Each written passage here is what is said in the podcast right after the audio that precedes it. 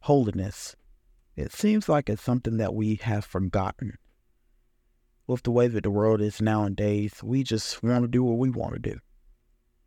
But Hebrews 12:14 says, "Follow peace with all men, and holiness without which no man shall see the Lord."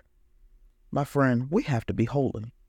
If you want to make it to heaven one day, it's not about you being a quote unquote good person. You have to be holy. You have to give your life to Christ. You have to surrender 100% to Him. We can't continue to act like being a Christian consists of living a worldly lifestyle. We must be holy. We must represent Christ in our living. So, my friend, I challenge you think about your life. Change some of your habits, change some of your lifestyles. Make it about Christ. Don't make it about you. Don't make it about anybody else. Make your life 100% about Christ. Live right, live holy, live in a way that is pleasing in the sight of God. Don't walk in wickedness anymore.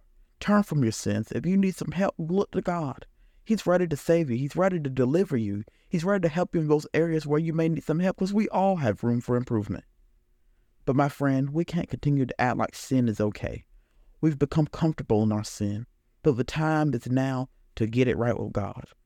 We don't know when Jesus is going to return, but we know it's going to be soon. So, my friend, as Christians, we have to stand up for holiness. We have to get back to holiness because without holiness, we won't see the Lord.